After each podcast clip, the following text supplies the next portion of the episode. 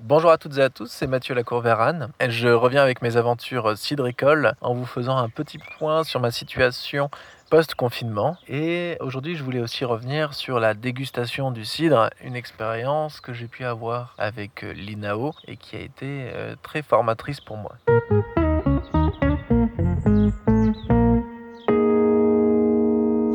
Alors concernant ma situation, l'arrêt du confinement a été une libération puisque j'ai pu euh, réenfourcher mon vélo, ce qui m'a permis d'aller à la rencontre des gens que j'avais commencé à contacter auparavant. Et donc plusieurs pistes s'offrent à moi euh, pour le moment, et notamment concernant du verger. Il y a un potentiel de verger euh, qui reste dans le Perche et qui n'est pas forcément exploité. Et donc mon objectif, c'est d'aller vers ces vergers-là pour des raisons euh, de sauvegarde du paysage et aussi pour des raisons d'ordre économique. L'idée étant de faire des commodas agricoles, donc d'échanger ma force de travail pour entretenir les arbres contre le ramassage des pommes. Donc j'ai eu plusieurs pistes euh, dans ce cadre-là, notamment une via le, parc naturel régional du Perche, qui m'a indiqué une personne qui a un verger et qui ne peut pas s'en occuper pour le moment. C'est une piste que j'ai explorée et j'ai été heureux de voir que c'était un verger avec des variétés de pommes à cidre, dont certaines font partie des variétés du Perche.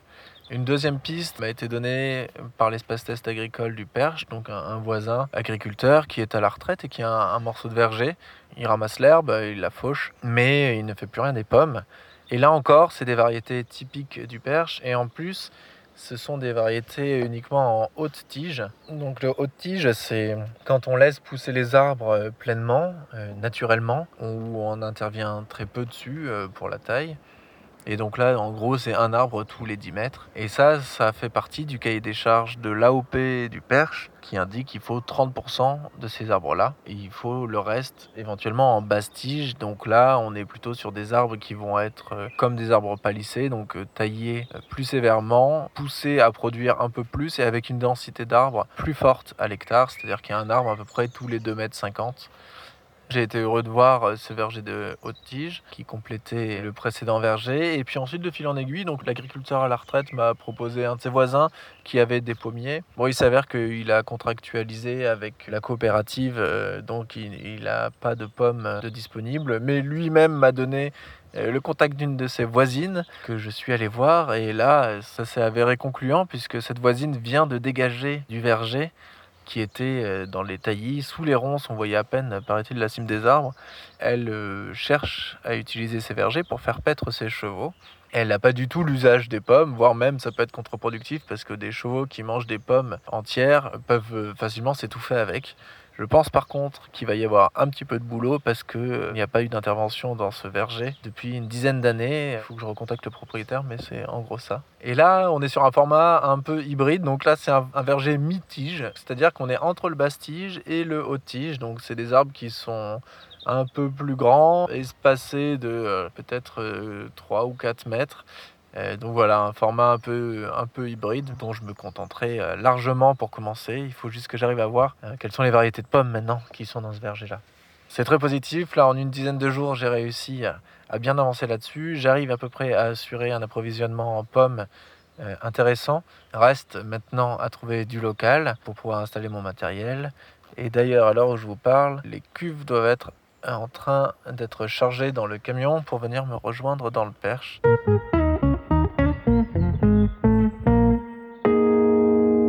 Vais maintenant en venir à, l'objet un peu plus euh, théorique de ce podcast, qui est euh, la dégustation euh, des cidres. Donc j'ai fait ça avec l'INAO, qui est l'Institut national de l'origine et de la qualité. C'est eux qui interviennent dans l'attribution des appellations d'origine protégées, donc les AOP. Donc ils travaillent au niveau français et européen sur la sauvegarde du goût et du terroir en caractérisant des produits et des modes de production, donc euh, des, savoir-faire qu'ils euh, mettent dans des cahiers des charges pour les sauvegarder. Concernant la dégustation, là j'en viens d'abord à un point un peu plus personnel.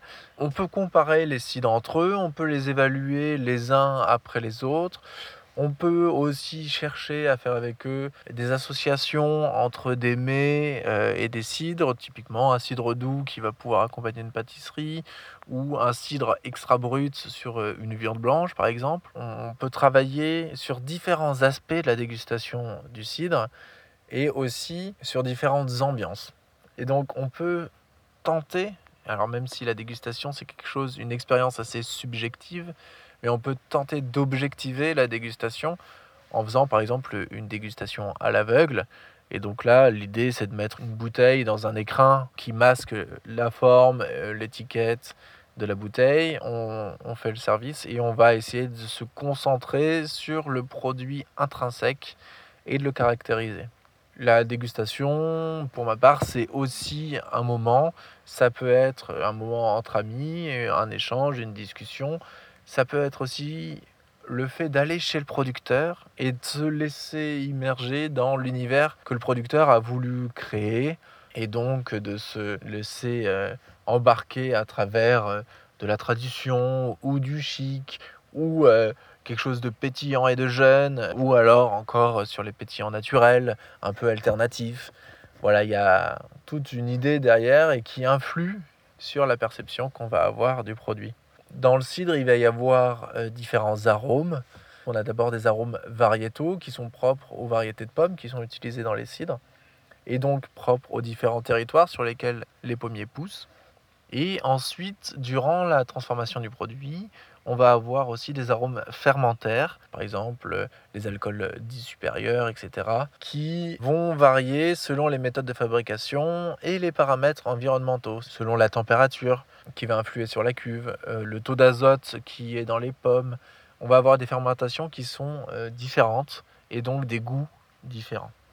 Enfin, on peut avoir aussi des arômes qui sont post-fermentaires, des arômes qui vont être développés au cours de l'élevage, par exemple sur un vieillissement en fût de chêne, avec des tanins, des goûts fumés, etc., qui peuvent influencer les arômes du cidre. Tout ça pour dire que euh, on est souvent sur une perception d'un produit qui est très complexe. Il faut une certaine expérience pour arriver à, appréhender, à comprendre et à qualifier le produit. Ce qui n'est pas du tout évident. Moi, quand je suis arrivé avec mon œil euh, naïf, pour moi, on me servait un verre de cidre, j'en buvais, j'aimais ou j'aimais pas. Et puis plus ça avance, plus j'ai un intérêt en plus à, développer ces, qualités-là, puisque ça me permet ensuite de, de mettre un peu des jalons, de pouvoir choisir vers quel cidre je veux tendre. Pour euh, une dégustation, il est important de se mettre un petit peu aussi dans certaines conditions. Il faut que le cidre soit à une température optimale pour être servi. Le contenant aussi va jouer un rôle. Euh, on le voit bien dans les bières, y, a, il y, a, une centaine de verres différents en fonction des bières. Là, c'est aussi intéressant d'avoir un verre qui permette au cidre d'exprimer tout son potentiel en termes d'odeur, d'arôme.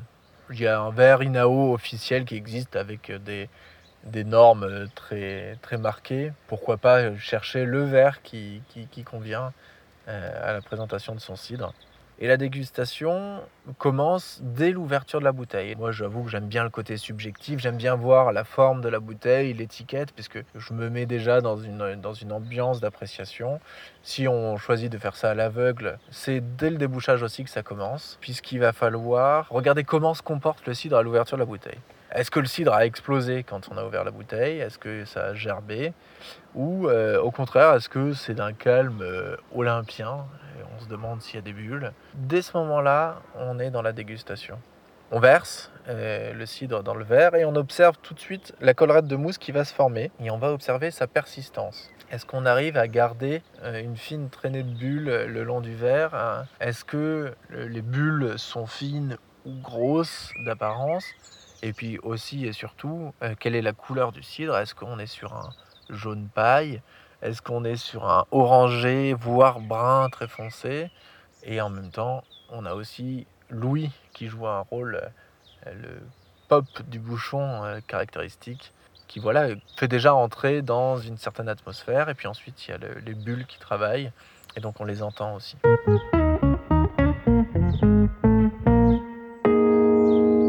On observe, on observe sa couleur, sa limpidité aussi, ou son trouble. Donc il peut être très clair, très brillant, ou au contraire euh, d'aspect assez épais. Ensuite, on vient sentir les odeurs euh, du cidre sans faire bouger le verre. Et donc là, c'est le premier nez. On va essayer de caractériser les odeurs qu'on peut y trouver. Et ensuite, on fait tourner le cidre dans le verre et on ressent encore Et là, c'est le second nez.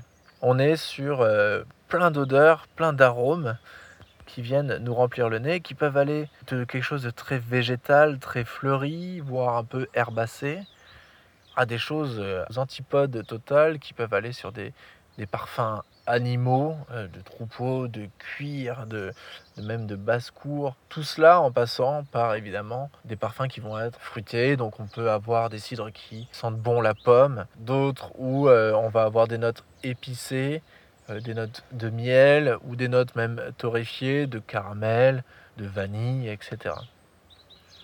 Et ensuite, on va goûter le cidre en faisant passer une gorgée sur la langue. Et puis on peut ensuite le regoûter en s'imprégnant complètement la bouche, en le faisant passer un peu partout. Et éventuellement laisser passer aussi un peu d'air entre ses lèvres pour justement avoir plus que le goût et les saveurs, les arômes qui remontent dans le nez. Donc là, pareil, on a toutes les odeurs qu'on a pu qualifier avant. Et on va aussi avoir avec le goût le moyen de qualifier l'équilibre du cidre, l'équilibre des saveurs, en observant s'il est plutôt sucré, moelleux, ou s'il tend plutôt vers de l'acide. Il peut être aussi très amer, très tannique, et éventuellement aussi très astringent. Et ensuite on recrache et on observe sa longueur en bouche. Est-ce que les arômes persistent? Combien de temps? Est-ce que ce sont des arômes agréables qui restent? Et donc en fait, euh, qu'on cherche à objectiver ou pas la dégustation, c'est quelque chose qui est très subjectif. Certaines personnes vont aimer un cidre, d'autres moins. Et en fait, c'est pas grave. L'idée étant d'avoir des produits de qualité et qui plaisent à la clientèle qu'on vise. Et ensuite, voilà, bah, c'est l'entraînement. Hein. C'est en forgeant qu'on devient euh, forgeron. Et c'est ensuite qu'on apprend un petit peu à développer son acuité visuelle, son palais, à discriminer les arômes, et aussi ensuite à aller un petit peu euh, à la chasse aux défauts. Donc ça peut être des défauts visuels. On peut trouver que des bulles sont trop grosses ou pas assez présentes, ou alors sur certains qu'il y ait des défauts euh, sur des traînées, euh, ou alors des défauts de casse ferrique, donc un cidre qui vire au brun très rapidement. Puis aussi des défauts en termes d'odeur, des problèmes de piqûre acétique, donc un cidre qui vire au vinaigre. Il peut y avoir des problèmes de réduction, des arômes qui vont se développer, qui tendent vers le chou, euh, voire euh, l'eau croupie, l'œuf pourri, etc. Ou l'oxydation, donc là on va sur des arômes très cuits euh, de compote. Donc je vous invite à prendre votre verre et puis à aller déguster les cidres autour de chez vous. D'autant plus qu'en ce moment, les débouchés du cidre sont un peu bloqués. Ce serait donner un bon coup de main à tous les producteurs de cidre et que d'aller acheter un petit carton de bouteilles. Prenez-en une de chaque, comparez-les, goûtez-les et puis euh, n'hésitez pas à partager vos impressions auprès de vos proches, auprès de vos amis, de vos familles et que la consommation de cidre euh, remonte pour pouvoir sauver tous les cidrerons. Je vous souhaite une bonne semaine et je vous donne rendez-vous au prochain podcast. À bientôt.